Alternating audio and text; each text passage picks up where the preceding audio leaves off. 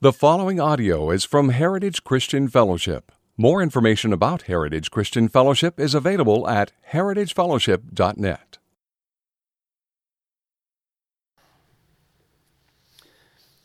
God, thank you so much for this opportunity to open your word, Lord, to learn of you, to grow in the knowledge and understanding of your grace.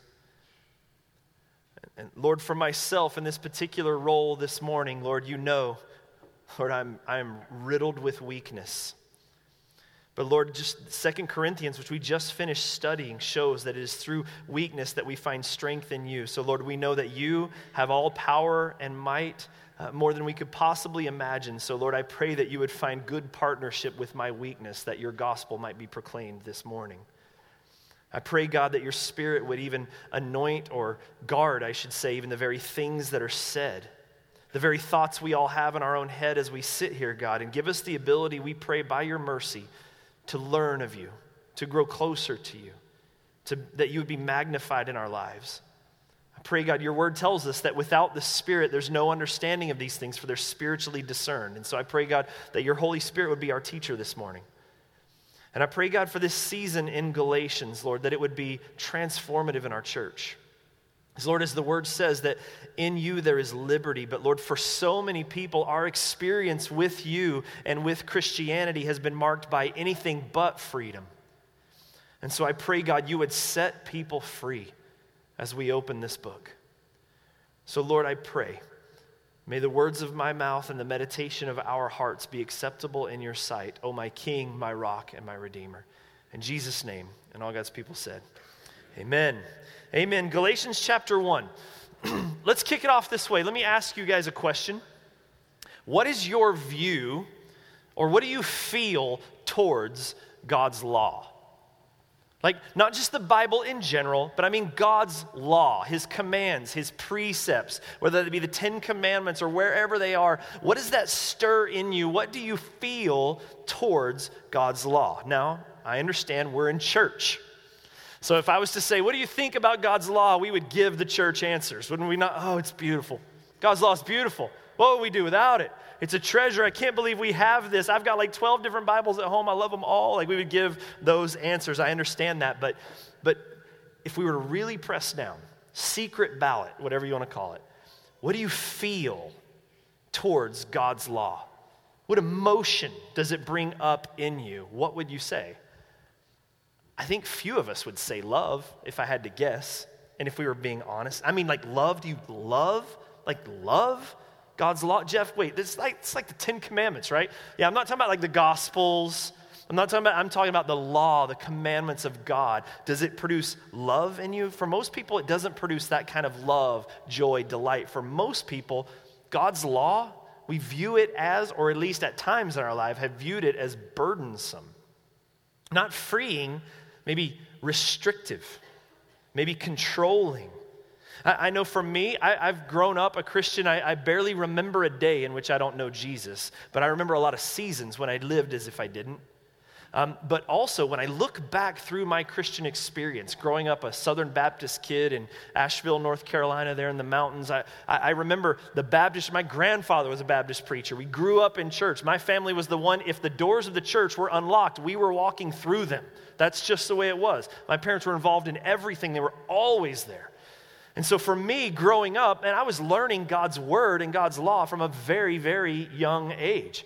But I cannot tell you that my experience with the understanding of Scripture that I grew up in, and I mean all the way through high school and college, I cannot tell you that that experience was marked by a delight in God's law. Fear, absolutely. Worry, check. Um, all of those things. Paranoia, yes. That was my experience. See, the church that I grew up in, it's a good church. Don't get me wrong, the foundation they gave me, I'm so thankful for. But not just that church, but a large percentage of Christianity spent a good couple of decades in there focused on what is now referred to as moral therapeutic deism. At least that's the title they'll give you in a seminary classroom moral therapeutic deism. The idea is this Christianity was taught through the lens of God's law, this issue of morality. And so, in me, growing up in a Southern Baptist church in North Carolina, I learned all the do's and don'ts.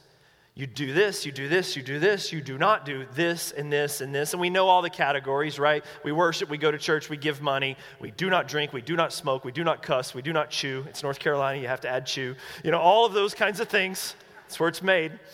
And so, so we had all of that in there, and I had every form of moralistic teaching you can imagine. In fact, that was all of the teaching that I received growing up. I remember in high school, do some of you guys remember that, that whole backward masking thing about secular music that it's just nonsense, that people were writing music that could be played in reverse, that had demonic messages, and all of these sorts of things. And then we had a million different lessons when I was growing up about sex, about alcohol, about all those things. And look, there's truth in that, and the intention in those things is good good, to avoid that which is harmful, all of that stuff. But the idea behind the law setting us free from that which harms, like to give us liberty and joy in life, that didn't come across at all. It was shackle. I can't do this, I can't do this, I can't do this. And then it was girded, if you will, by the understanding of God's wrath, or maybe at times mom and dad's wrath. And so the idea was don't do this, don't do this, don't do this, or you're going to get this and this and this. And so what it developed in me was a picture of God that's a not, not a very accurate one. I've referred to it before as the Abraham Lincoln Memorial God. Have you guys ever been to Washington, D.C. and seen the Abraham Lincoln Memorial? Some of you guys? So, the Abraham Lincoln Memorial there, there's this stone cold white marble, whatever it's made out of, statue. And it's cold and it's big and it's imposing. And he's got that serious face and that man beard and he's got all that going on. And he's sitting there and he's kind of looking down. And for me, for so much of my life, that was my understanding of God. That if I do well, I have approval. If I do not do well, he's just waiting on me to step out of line to just go, ah, gotcha. That was kind of my view of Christianity for a really long time. So much so that I spent many, many, many nights growing up, laying in bed at night, trying to think through in my mind, what did I do wrong today? Because somewhere, I don't know where I came up with it, I'm sure I was taught it somehow or another, or maybe it's just my sinfulness and I, I took something out of, uh, out of context, very possible. But um, I had this idea in my mind of what I kind of thought of as like the big screen in the sky. That one day, I'm going to stand before God, my judge, and he's going to be the Abraham Lincoln, stern, looking at me, and this big screen's going to come down. And I'm going to be right there with the spotlight on me, and everyone, the pastor of my church, mom and dad, everyone that I grew up with is going to be there watching, and on this screen is going to play a replay of my entire life. And if there's something I didn't repent of, if there's something I didn't make right, if there's something I didn't come to God and ask forgiveness of, then it's not covered and it's going to be on that screen and it's going to be embarrassing and humiliating and horrifying. And I'll be begging for that's, that's the Christianity that I grew up in. And I know from conversations with many of you, I am not alone in this. And so there were many nights that I laid in bed going, Am I even really saved? How do I know that I'm a Christian? You say, But Jeff, come on, of course you were. You grew up in the church. Your family was always there. Dad's a deacon. Mom's doing the flowers. I mean, you guys were, of course you are. I didn't know for a long time. And the reason that I struggled with that, the reason that was hard for me is because what I was doing was always looking inside me for the evidence and, and proof that I'm a Christian. I was looking at my actions. I was looking at what I did and what I didn't do. And if, if the scales balanced out in such a way that I looked more spiritual than worldly, sweet, I'm in. But first of all, if such scales existed, isn't that just as moody as all get out? I mean, depending on the day, depending on the moment, who knows where you are and all that. And so I would literally think if I was to ever die suddenly, car wreck, whatever, oh, please God, let it be on this day. You know what I'm talking about? Some of you are laughing because you've done that. And so, for many of us, if we think back through God's law, does it produce delight in us? No way. Fear, condemnation, restriction. Oh no, I have to do this. That's the emotion many people come up with. But then you have these passages where David says, Psalm 119, for example, longest book in the entire Bible. David writes this entire, longest book in the Bible about what? The Bible about the commands specifically of God. Now, remember, this is before the Gospels were written. So he's not talking about, I love Ephesians and how it talks about who we are in Christ. I love Philippians, how we can find joy in difficulty. I love the Gospels because Jesus is so good. I love Revelation because it's all getting better. None of that is included at this time, okay? He's just got the law, the Torah, the part that maybe other than Genesis and the first part of Exodus, we don't like to read. That's what he's talking about. And here's what he writes Psalm 119, 16. I will delight in your statutes. That word delight means an overflow of joy. It's almost like I will get giddy as I see these statutes. Not me growing up. That was not me. How about this one? Psalm 119, 40. I long for your precepts. no way when I was growing up. If I could just have more law. No way. Psalm 119, 47. I delight in your commandments, which I love. That wasn't me. 11903. How sweet are your words to my taste. They are sweeter than honey to my mouth. Again, if we're talking Romans and the definition of grace, I'm in, sweet. If we're talking about Ephesians, if we're talking about all these things, heaven, a final deliverance from sin, that stuff is sweet. But growing up, if we're just talking God's law, the things I'm supposed to do and the things I'm not supposed to do, sweet to my mouth? No, sour, bitter. I can't do this.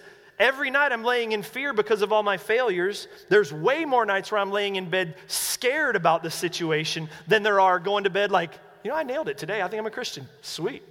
Those days didn't come really often. Maybe that says more about my upbringing, I don't know, or my background, behavior. But for me, God's law was not a delight, it was a continual indictment. It was a constant finger pointing at me saying, Nope, nope, nope. This was God's law. Now, I wanted that to go away. And, and, and I had the New Testament. And so for me, I remember when I was young, learning how to do devotions. I would want to read some of the Psalms, or I would want to read about Jesus in the Gospels. There's even people today that are referred to as red letter Christians. Just read the red letters of Scripture, just Jesus' words, as if the other parts aren't as ordained as well. And so people want to stay in that and ignore the law, ignore the parts that clearly point out our failures and our upbringings. But here's what you have to remember Psalm 119, I love the law. There's delight. I, I long for your precepts it's sweet to my taste. Who wrote that? David wrote that. He was horrible at keeping the precepts. Think about that a second. I love your law. What? You just killed a guy, David. You took his wife and impregnated her. And I mean, David was horrible at keeping those commandments. And yet, David could write I love your commandments. I love your precepts. How does that happen? Because David understood the law of God through the lens of the grace of God in a way that more of us need to understand.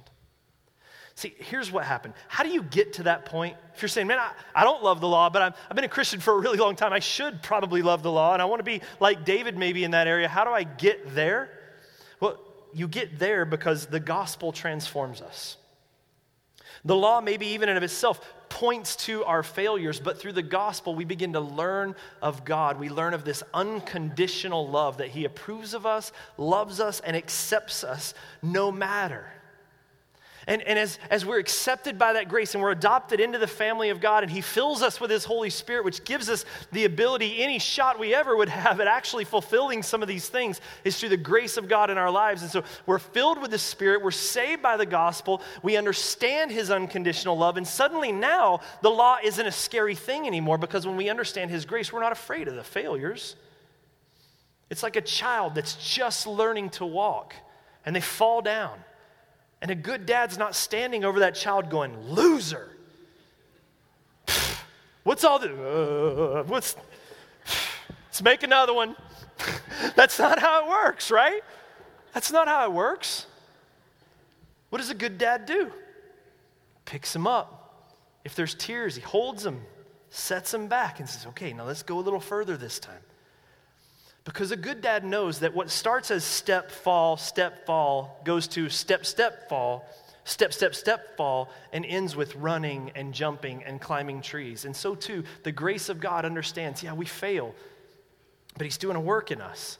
And we don't have to fear the failure because God's grace has been so abundant in our lives. And He sees what we're going to be on that day when, when this, this grip of sin has been completely removed from us. And, and so we are transformed by this gospel. We understand the reality of it. And now instead of knowing about God or about what God wants, which that's pretty much all I knew growing up, it wasn't about a relationship with God. I just knew what He didn't want me to do and what He did want me to do, and that He was big and I'm in trouble if I don't. Once the gospel changes you, you start realizing I have a mediator, that Jesus is a person, and I have a relationship with him. And I'm not looked at anymore by good behavior. I'm looked at through the lens of who Jesus is. And so when that gospel is proclaimed, people's lives change, and then the view of the law gets different. After salvation, the crushing expectations of the law are completely transformed. It becomes now a means by which we can give honor and glory and worship to God and grow to be like Him. But it's not about earning His approval, He already gave it. It's not about if I do this, He's going to love me. No, the Bible says we have it on the thing right here. While we were sinners, He died for our sins, that He has shown His love to us in this. And so there's a completely different perspective. And now David can write, even in midst of his failures, your law is sweet to my lips. It's the vessel by which not only am I shown what you forgive me of, but how I can draw closer and closer and closer to you and be like my heavenly Father who is so gracious. And it's completely different. And so when we see this, we're set free. That's what it means to be free.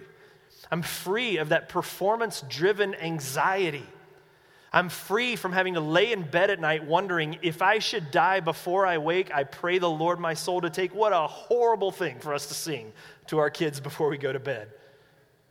Isn't that horrible? We don't have to pray that anymore.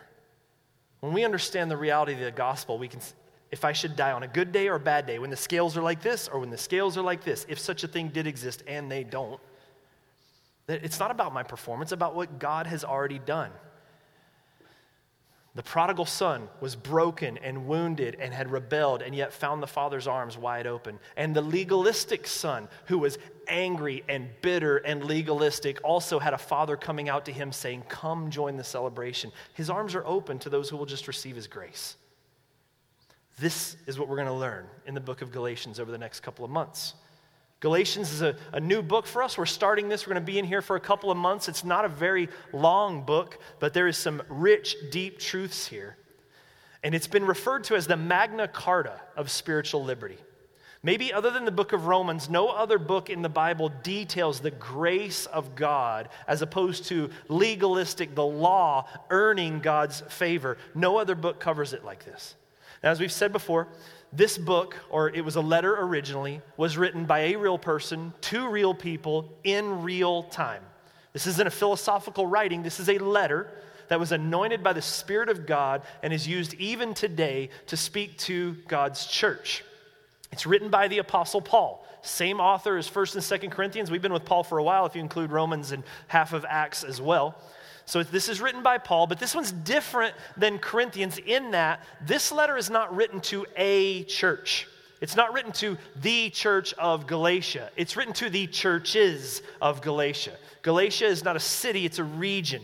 And so, if you look into Acts 13 and 14, you'll see that Paul and Barnabas made a trip through Galatia. It was a very difficult trip. Um, there was illness, there was persecution. Paul even gets stoned, not that way, Oregon, gets stoned and gets left for dead. And so, as he's there left for dead, and the difficulties, the illness, everything he's going through, he ends up spending more time in Galatia than he intended. And he begins to preach this message while he's there Antioch and Lystra and these areas. And so he preaches this message of the gospel of Jesus Christ, this message of grace, and it ends up taking. This area, by the way, is what we would refer to as like modern day Turkey, that southern area of modern day Turkey. So, what is the message that Paul preaches to the people in Galatia that transforms so many of these people's lives? Well, it's given to us really right in Paul's greeting, verse 1.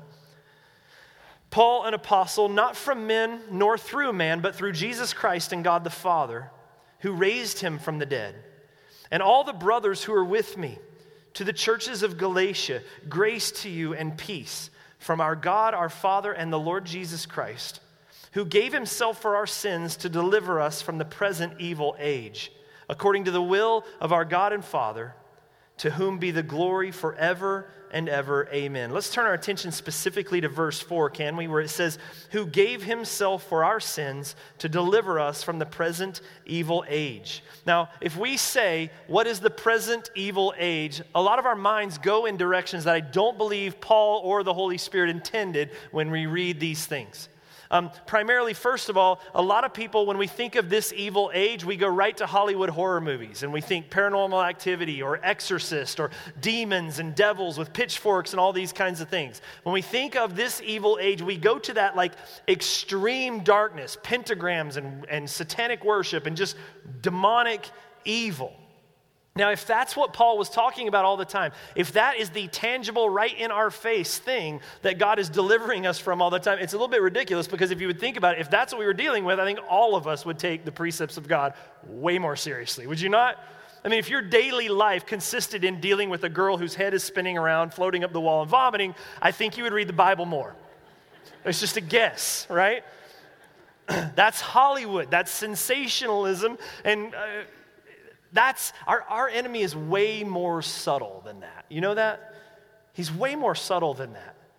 The Bible even talks about the fact that he masquerades as an angel of light. In other words, a lot of times he looks really good, sometimes very, even almost godly. That that's our enemy. And so our enemy is much more slick. There's a, a line from a movie I'm pretty sure I can't recommend. You ever done that? Like you watched a movie years ago when you weren't walking with Jesus and you forget everything that's in it? And then you're like with your Christian friend, oh, you got to watch this movie. And then later you're like, what have I done? You know that? So I won't even name the movie. If you figure it out, I do not recommend it. I'm sure it's horrible. But there was a line in a movie that said the greatest trick that the devil ever did was making the world believe he doesn't exist. Some of you are going, I know what that movie is. Don't judge me. So our enemy's way more subtle than that. It's not about showing up with a pitchfork and this horrific demonic wickedness. It's much more subtle than that. In fact, Paul describes it in Romans 1 as the wickedness of the world is seen in the way that the world elevates creation above creator. That's really how you summarize what a wicked, evil world looks like that the world elevates creation over creator. And the idea is this God created the world and gave all of us certain common graces, with the idea being that this would turn our attention to the one who has created us, to the one who has gifted us with these things. But what man does in its wickedness is instead takes those things that have been given and elevates them. Instead of giving God the homage that is due for the work that he's done, we want to get God out of the equation and we want to elevate all these other things. And so we'll look to different things. We'll look either to things, just in general, for example, materialistic things, for example.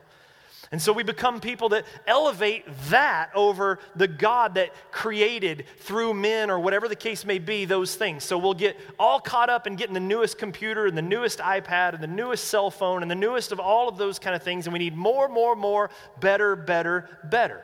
Now, is there anything wrong with having the new iPhone? Come on, I have one. Don't leave me hanging up here. Is there anything wrong with having the new iPhone? No. Unless you're using that new thing to medicate a restlessness that you have in your spirit. If you're using that thing to try to satisfy an urge that only God can satisfy, if you're taking this thing and making that your goal instead of allowing your worship, which is really what that is, to push beyond the created thing to the creator, then it's really bad because it's going to end up letting you down. It's not going to satisfy the way that you think. Think of it this way everything you own is future yard sale material. Everything you own. Everything you own is future yard sale material. So, how could it possibly save? But oh, Satan is so tricky because it tries to, doesn't it? Doesn't it feel good when you get that? What's better than new car smell? You know what I mean? Like there's something about getting new things that makes you feel good, right? But that's demonic in nature if that's the end result. So we look to things, maybe we look to people. And we put maybe a burden on people to serve, please, and fulfill us than they couldn't possibly carry. And so we want certain fulfillment from that relationship, or certain approval from that person, or forgiveness from someone that we're expecting in return and it never comes. And so we elevate a person into a position of idolatry, either demanding they serve us or expecting that that is where all of our worship, all of our time, all of our attention will go, and they will satisfy us. Dallas Cowboy fans, this afternoon you're probably going to see what I'm talking about. You keep putting your hope in Romo. Have you not learned yet? Oh, ye of little faith, slow to learn, as Jesus said. No, but look, people will let us down all the time. Amen? Doesn't matter who they are pastors, sports figures, politicians, all of them. Because we were never supposed to take the created beings and elevate them above the Creator. We should look at the wonder of who people are, even the understanding of relationships, and allow us to push through that, to understand that, look, I have a yearning for a relationship here. That comes from somewhere and I want approval and I want love and I want affection, but something's wrong here. It's never quite right. It's never quite enough. And that should push us towards the reality that it is in Christ that we find that fulfillment. It is in Christ that we find that, that um, unconditional love and approval that we yearn for so much. And if it's not that, it's, it's drugs, it's alcohol, it's maybe worst case, it's just plain old ourselves. Like, we will fix our problems. We can deal with our things. We don't need help from anyone else. We don't need God's law telling us what to do. We are smart enough. We can figure this out. And so we end up trying to make ourselves gods, which is a horrific train wreck. But, but this happens, though, because for a lot of us, and this is the religion part that might be kicking in, that maybe those of us that did grow up in church are more vulnerable to because what we can do is when we can read Paul say, Oh, he's, he, he gave himself so that we could be delivered from this present evil age. What we do is we look at, we define present evil age as everything out there, but not here. I'm not the evil one. I grew up in church. Are you kidding me? The evil one is all those people out there. But that's not the truth. The reality is this we are part of a wicked, evil age because in our hearts and our inherent natures, we are wicked, evil, fallen people. You've heard it said before we're not sinners because we sin, we sin because we're what? Sinners. The sins we commit are just byproducts of our nature, of the fact that we are a part of a wicked, evil age, that we are a fallen people who have inherited a nature from our father Adam in Genesis chapter 1 that seeks to rebel against God and elevate creation over creator. That's the world that we're a part of. And so when Paul comes to Galatia, the foundational truth he's teaching them is that the gospel of Jesus Christ says that God gave himself to free us, to liberate us from this present evil age. And this is the beauty of it is the reality that he gave himself for our sins. Why would he do such a thing? Why would God give himself for me?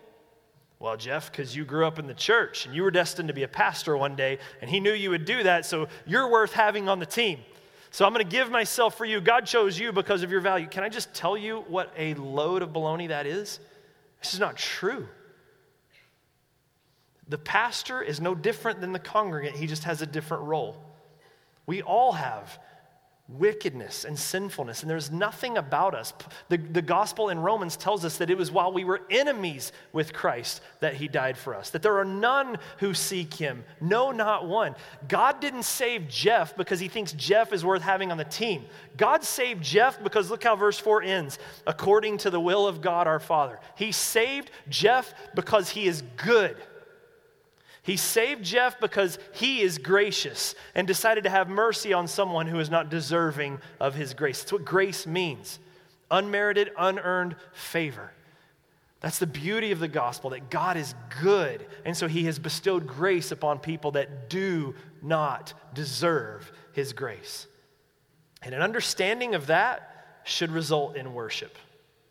Should absolutely, as it goes on, verse 5, to whom be the glory forever and ever. Amen. An understanding of the foundational truth that we have been saved from our own sinfulness by the pure grace of God according to his will should cause us to worship him and say, What a great and mighty and gracious and good God you are. Amen. That's where worship comes from. That's where worship comes from. He does it simply for that. Now, this is the message that Paul preached to the church in Galatia. He opens up I'm Paul, an apostle of Christ. To my brothers in Galatia, here's the message I preach the gospel. We're brothers because of this gospel. And then this is the part in the letter where Paul is supposed to shift into a prayer.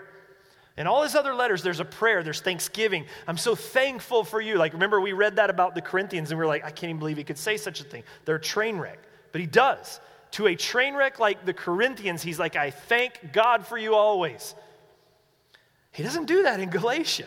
In fact, Paul goes straight from, here's that gospel message that causes us to be brothers. Now I got some issues to deal with. There's no niceties. Why is that? Why does he skip the niceties? Well, let me give you an analogy that might help you understand what Paul's dealing with as we move forward in this letter. Imagine that you are in South Africa in the 1970s at the height of apartheid. You're a Christian man or woman living in South Africa, and you're seeing these horrible atrocities that are going on based strictly on skin color.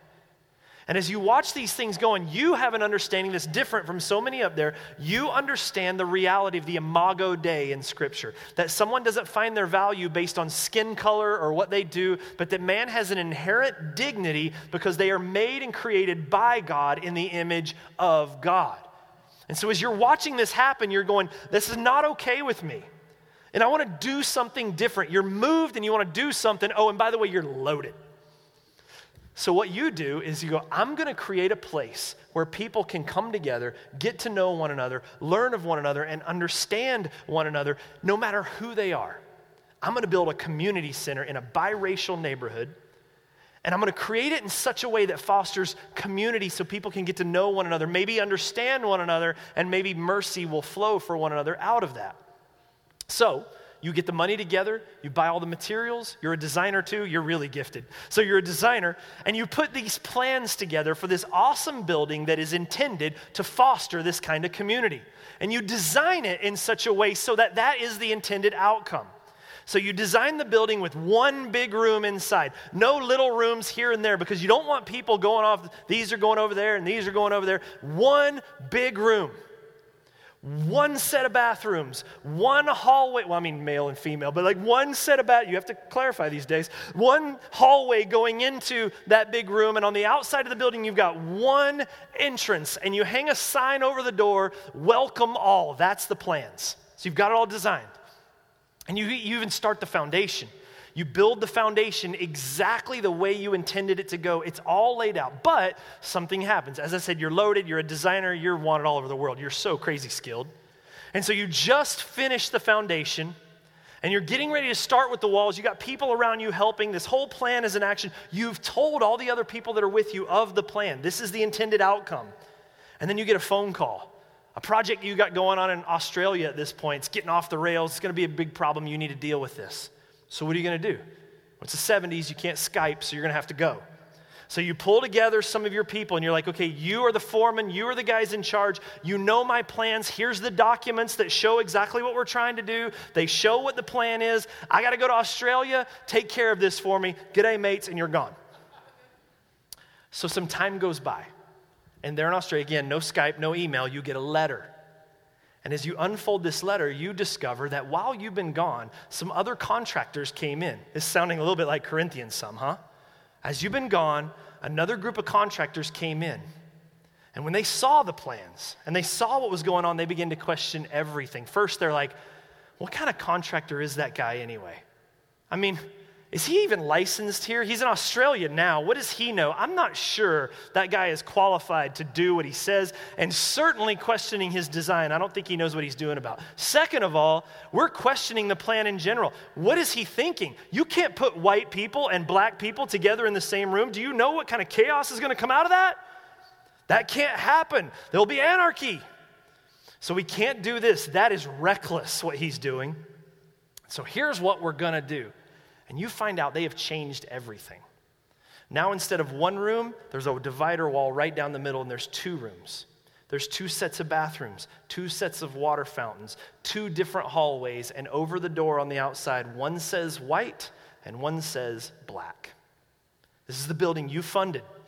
You poured your heart and soul into. You helped to design. This was your baby, and this is what it's become. Let me ask you how much niceties would you default to right away? This is the situation. When you read Galatians, it is right to read the book of Galatians through the lens of a righteously angry, godly man who has seen this thing go off the rails in a horrible, horrible way. A way that he's more worried about here than he even is with the things going on in Corinth. The plans have gone completely off the rails. Let's look, if you will, at verses 6 through 10. Paul says this I am astonished that you are so quickly deserting him who called you in the grace of Christ and are turning to a different gospel. Not that there is another one, but there are some who trouble you, who want to distort the gospel of Christ. But even if we or an angel from heaven should preach to you a gospel contrary to the one we preach to you, let him be accursed. As we have said before, so now I say again, lest you think he just got all caught up in his emotion and said something he didn't mean. He's like, I said it, I'm gonna say it one more time so you know I meant it. If anyone is preaching to you a gospel contrary to the one you received, let him be accursed. For am I now seeking the approval of man or of God? Or am I trying to please man? If I were still trying to please man, I would not be a servant of Christ. So here's what's going on here. Paul, as he leaves the area of Galatia, the church has been planted, the foundations laid, elders and people are established in all these different churches. He moves on to the next region, and more false teachers come in. These men are famously referred to, or infamously referred to, as the Judaizers. And the Judaizers are Jewish people who have converted to Christianity, but still have a real tight grip on the roots, the Jewish roots of the Christian faith. And this is a racial issue. This is a ethnic racial issue that's going on. And the issue is this. When Christianity was being spread by Jews to Jews in Jewish territory, this sort of controversy wasn't really there. You had people with the same kind of background, the same sorts of understanding, the same sorts of history. These things didn't come up. But now the gospel has pushed outside of the realm of simply Israel into what's referred to as Gentile territory. And Gentile means not Jew. You're Jew or you're Gentile. And so now that the gospel is pushing out into Gentile territory, you have these Jewish people who have received, we believe, the grace and mercy of Jesus Christ, but they've grown up in a system that has looked down their nose at Gentiles their entire lives. Not have anything to do with them, don't want any physical contact with them. They're second class people. We don't want anything to do with the Jews because, on, or excuse me, with the Gentiles because only the Jews are God's chosen people.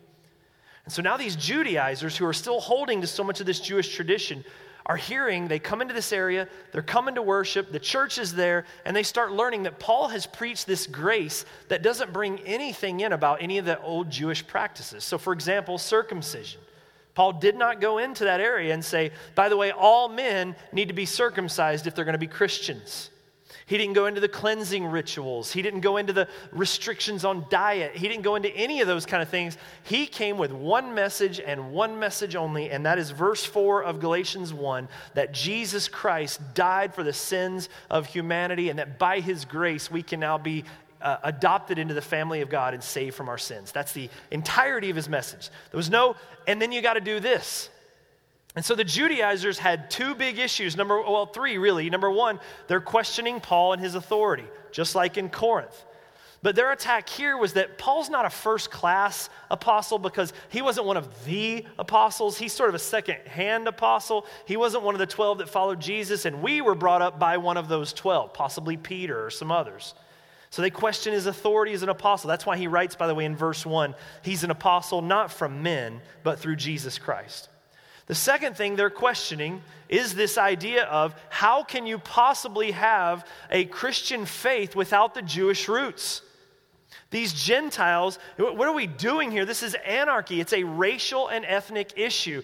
They need to become Jews like us first. If they're not like us, they are outside the grace and mercy of Jesus Christ. They need to go through all the same things like us. And so the Judaizers were preaching, as Paul puts it, another gospel that says that if you want to be saved, you need to be saved through this method. And it included circumcision for men and all those kinds of things. And then the third issue is that they believe that Paul's teaching is reckless. You can't do that, Paul. You can't teach grace and not teach the law. If you only teach grace, people are going to sin. And so they, they, they feel that Paul's just being reckless, he's being careless with the gospel, he's not a real apostle, and he's leaving people outside the grace of, of God because they're not, follow, they're not becoming Jewish first. And so this is who Paul's dealing with. And so Paul writes in verses 6 through 10 that these men are cursed. And in case you didn't hear me, I'll say it again they're cursed. He says, if an angel from heaven should come and give you a different gospel, if an angel from heaven should come and give you golden plates with a different gospel or whatever it might be, they are accursed. It is not from me. It is a false gospel, which Paul says, by the way, there is no other gospel.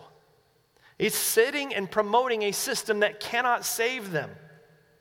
And, and it's more than just a system thing. Because notice this in verse 6, he says, I'm astonished, he's just blown away that you are so quickly deserting what? Say it out loud. Let's try that one more time. I am astonished that you are so quickly deserting him. Him. They're not deserting one branch or philosophy of Christianity so that they can go follow another one. Paul says, What you're doing is abandoning Jesus and chasing something completely different. And, and he's harsh about how he says it because as that sentence go on, he says, You're deserting him who called you in the grace of Christ and you're turning to a different gospel. that word different right there, those of you that like to make little notes and everything in there, it's a weird word. The word different here can be translated in two different ways that, in one level, seem to be completely like have nothing to do with each other until you dig a little bit le- deeper. In one sense, different means reverse. So the idea would be we are going this way, and now we have changed our mind, we have reversed course, and now we're going a different way. But also in Greek culture at this time, that specific word would also get used to refer to as, to refer to, and this isn't me, this is just what they said, refer to as homosexual behavior or interactions. Slash, and the word they were talking about is perversions. So Paul is using harsh words here, and this is what he's saying. There is this gospel, and these men have come in and they are fooling you into abandoning Jesus and following a perverted gospel, a different gospel. Now, what does he mean by that? Well, it's kind of in their concerns, but let's just break it down for a minute and then we'll be done. Two things that this means.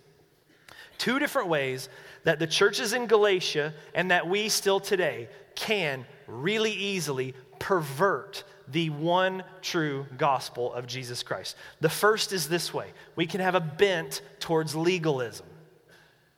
So you can pervert the gospel of Christ by having a bent towards legalism. In other words, saying, this is too easy to be true. This is too good to be true. We can't just preach grace. Our children will go off the rails if they don't know law. We can't just preach grace. I can't just go to someone on the streets of Medford and say, all you need to do is have faith in Jesus Christ. Does, none of the other stuff even matters. It's the faith in Jesus that saves you, His grace, His work. I can't just say that because what would they do? They might keep drinking. We can't do that. And so what we do is we go, okay, what we need is, yes, the grace of Jesus. It's important, amen? But we need the grace of Jesus plus this stuff. It, it can't just be grace. We've got to add something in because if we don't, look, I understand God's heart, but he needs a little help here. So it's going to be the grace of Jesus added to this. And this is what the Judaizers are doing here. They're saying, okay, look, it's not just grace. You've left out the food commandments, you've left out the dietary laws, you've left out all of these other things that are what keep us in the grace of God. And Paul's teaching something completely different. What Paul's teaching is that in Christ, we have a mediator between God and us. A mediator, in other words, someone who knows us, someone who knows our situation, someone who knows our needs and our difficulties, and who represents us before God. We have a relationship with a person. And Paul's saying, why would you do, why would you abandon that? And try to go back to this situation where now you're trying to earn the things that God has already given you. And man, we can do this so easily. How are we saved? We would always say by what? By grace through faith. Is that all? Well, yeah, but I mean, you got to read your Bible. Um, and and you, you got to give. That's important to God. And don't sleep around. Christians don't do that. And all of a sudden, you start building this legalistic list that says the way you get saved is you have faith in Jesus and do this, this, this, this, this, this. And you know what that does? That creates the little boy that I grew up to be who's laying in bed at night looking within himself, trying to find a reason why he's saved. And it's exhausting and frustrating and perverted. It is a false gospel. Jeff, you cannot teach this. There's children in this church. This is Paul teaching this. And, and what Paul says here if we try to create a gospel that adds to it this, this, this, this, and this, it's in vain. It does not save. He says there is no other gospel. Our works do not save us. This scale does not exist. The only thing that saves is the work of Jesus Christ. Even the Bible tells us that even in our best intention, if our righteousness before God is an attempt to earn favor and prove that we deserve to be on the team, it's filthy rags. And you should Google, like, go look that up and see what that actually translates as. It's bad. It does not save. It does not work because what we are doing is we're still looking within trying to find salvation. I'm trying to rest my assurance of salvation on my behavior, not on the grace and mercy of Jesus Christ. And when he hung on the cross and said it's finished, he meant, Jeff, stop doing that. How did that not get an amen? Can you believe that? You didn't even amen. did, did anyone else grow up in this? Like you knew this stuff and you know the law. And look, is it beautiful? Is it important? Is it good for us? Absolutely. But if we're looking at this law, trying to find a reason why God loves us, it destroys us. And it creates a group of people who eventually end up walking away from the faith going, I tried Christianity, it just didn't work for me. You didn't try Christianity, you tried you. You tried living a life worthy of earning the affections and a favor of God when the gospel itself promises you that's impossible. Trying Christianity means that when I'm that boy laying there in bed going, I don't even know if I'm saved, I'm so bad, I'm so wretched, that then I come back to the truth that, wait a minute, in the midst of my sin, in the darkest of the darkest of my life, I have a Savior who willingly gave his life for me and says, just believe, Jeff. Don't believe in Jeff, Jeff, comma, just believe. That's a gigantic difference. That's the difference between legalism and the gospel. I'm saved strictly because Jesus Christ is good and merciful. And that's it, period. End of discussion. There's a great book on this, if you want to read further, by uh, Billy Graham's grandson, Tullian. It's a weird name, but um, it's called Jesus plus Nothing Equals Everything. Jesus is my foundation, not my works. The, the second way that we can pervert these things is that we can still, though, have a bent towards license. We got to do this one quick. But we can go, so I'm saved by grace? Awesome. I will do whatever I want then. And people do this. And it seems like, oh, don't pe- people don't really do this. Yeah, a lot of us do.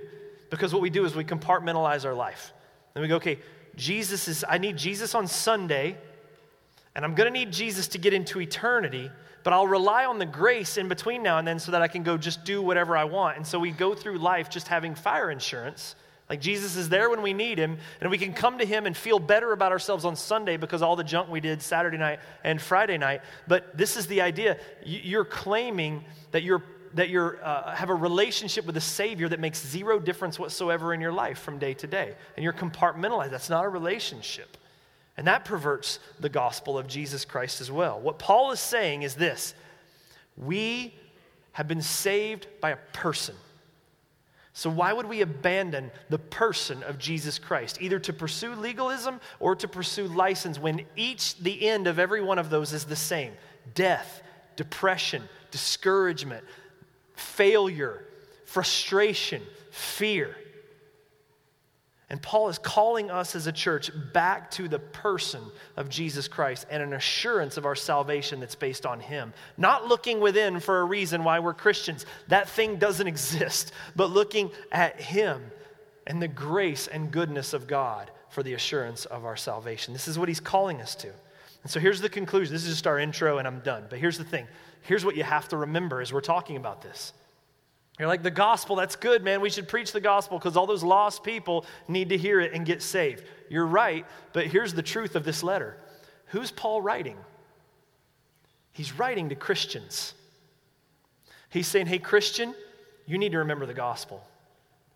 You've fallen away from the gospel, you've been tricked into perversions of the gospel and you're believing now somehow that the good things you're doing as a Christian are the evidence of who you are, been saved, or you're constantly still fighting for approval from God by doing all of these things. It's not working, it's a false gospel. You're exhausted and frustrated, and it will not take you anywhere good. You need to come back to Jesus Christ.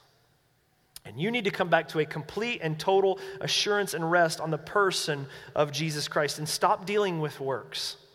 And, and there's a great picture of this, and we'll be done. In ancient days, in the, the days of the walled cities, um, hobbit people go there maybe. But in the days of like uh, walled cities and all that kind of stuff, when an invading army was on its way, wanting to seek to take down that city. There would always be scouts out somewhere. They'd be able to see the army that's coming, and news would come back to the city hey, there's a problem. There's an enemy coming. They're going to surround us. There's a battle coming. We got to figure things out. And so they would get the army together, and the king would go out and fight with them. Think of the stories in, in, uh, in Samuel. The whole David and Bathsheba story happened what? There was a time when the kings were supposed to go off to war. David should have been off to war. He sent his boys instead, stayed back, got in trouble totally different story. But this is that time. So there's an enemy army coming. Get the army together. We have to do this. And the king of the city would lead the army out to fight. Now, the rest of us, well, let's just, guys, don't get offended. We're not, we didn't make the army. I don't know, we're too small, we're too whatever, but we're here. We're taking care of the women and being made fun of by the actual soldiers. So here we are back in the city, right? So, so the soldiers, the king, and the army has gone out to fight to try to defend us, and we are now inside the walled city awaiting news. Who knows how long it's going to take? When the battle happens, we're just waiting news. But at a certain point, a herald would come from the battlefield and bring to the city information. Really important information. And it would come in one of two ways. If the king lost, if our army was defeated and our king was not able to deal with the threat that was coming, the herald coming back to the city would come with instructions. He would come back and say, If you want to be saved, here's what you need to do batten down the hatches, close, those are boats, aren't they? Hatches. I, I went pirate all of a sudden for some reason. Um, close the windows, bar the gates, reinforce everything, get some archers up on the top, um, all of those kind of things. We have work to do. Our king was not able to defeat the enemy, he alone was not enough, and the threat's still there. So you all have to pitch in and play a part now, and instruction would come frantic instruction. This is what we have to do. But if the king won and defeated the enemy that was outside the gates, then the herald came back literally with what was referred to as the gospel. The good news that the king has defeated the army. And the king would parade in, and there would be celebrations and worship. There's no instruction. What do we got to do? Nothing. He won. Receive him. You mean I don't have to get my bow and arrow? I didn't even fight. No. Isn't that awesome? But I, I didn't draw a sword. I didn't defend anything. I, surely there's work to do. No, he killed them all. Our king has won. We are free. That's the testimony of the heralds that came back with the gospel. And so, church, some of us need to be reminded to come back to the gospel. Some of you are leaning on faith and effort, trying to earn from God that which He has already freely and completely given you and that is His grace and His love and His mercy. And maybe for a season, Galatians is going to be good for us because we can stop leaning on our efforts and just enjoy Him. Just celebrate the reality that He loves us, that He has saved us, that the enemy has been vanquished, and He has no need of our efforts to earn our salvation. It has been purchased in full because our King, our Savior, Jesus Christ, has gone and defeated sin and rose from the dead. And we've been given the gospel, and now, guess what? Our King's coming back. And so now we're here in this city and we can celebrate and we can spread the news. Did you hear? He won. Man, get the party going. There is good news and we can share it with the entire city so that when the king returns, the entire city is standing on their seats, standing on their rooftops, cheering, Hosanna. The king has been victorious. He is here. He has defeated our enemy. We are free. That is the gospel of Jesus Christ. Will you stand with me?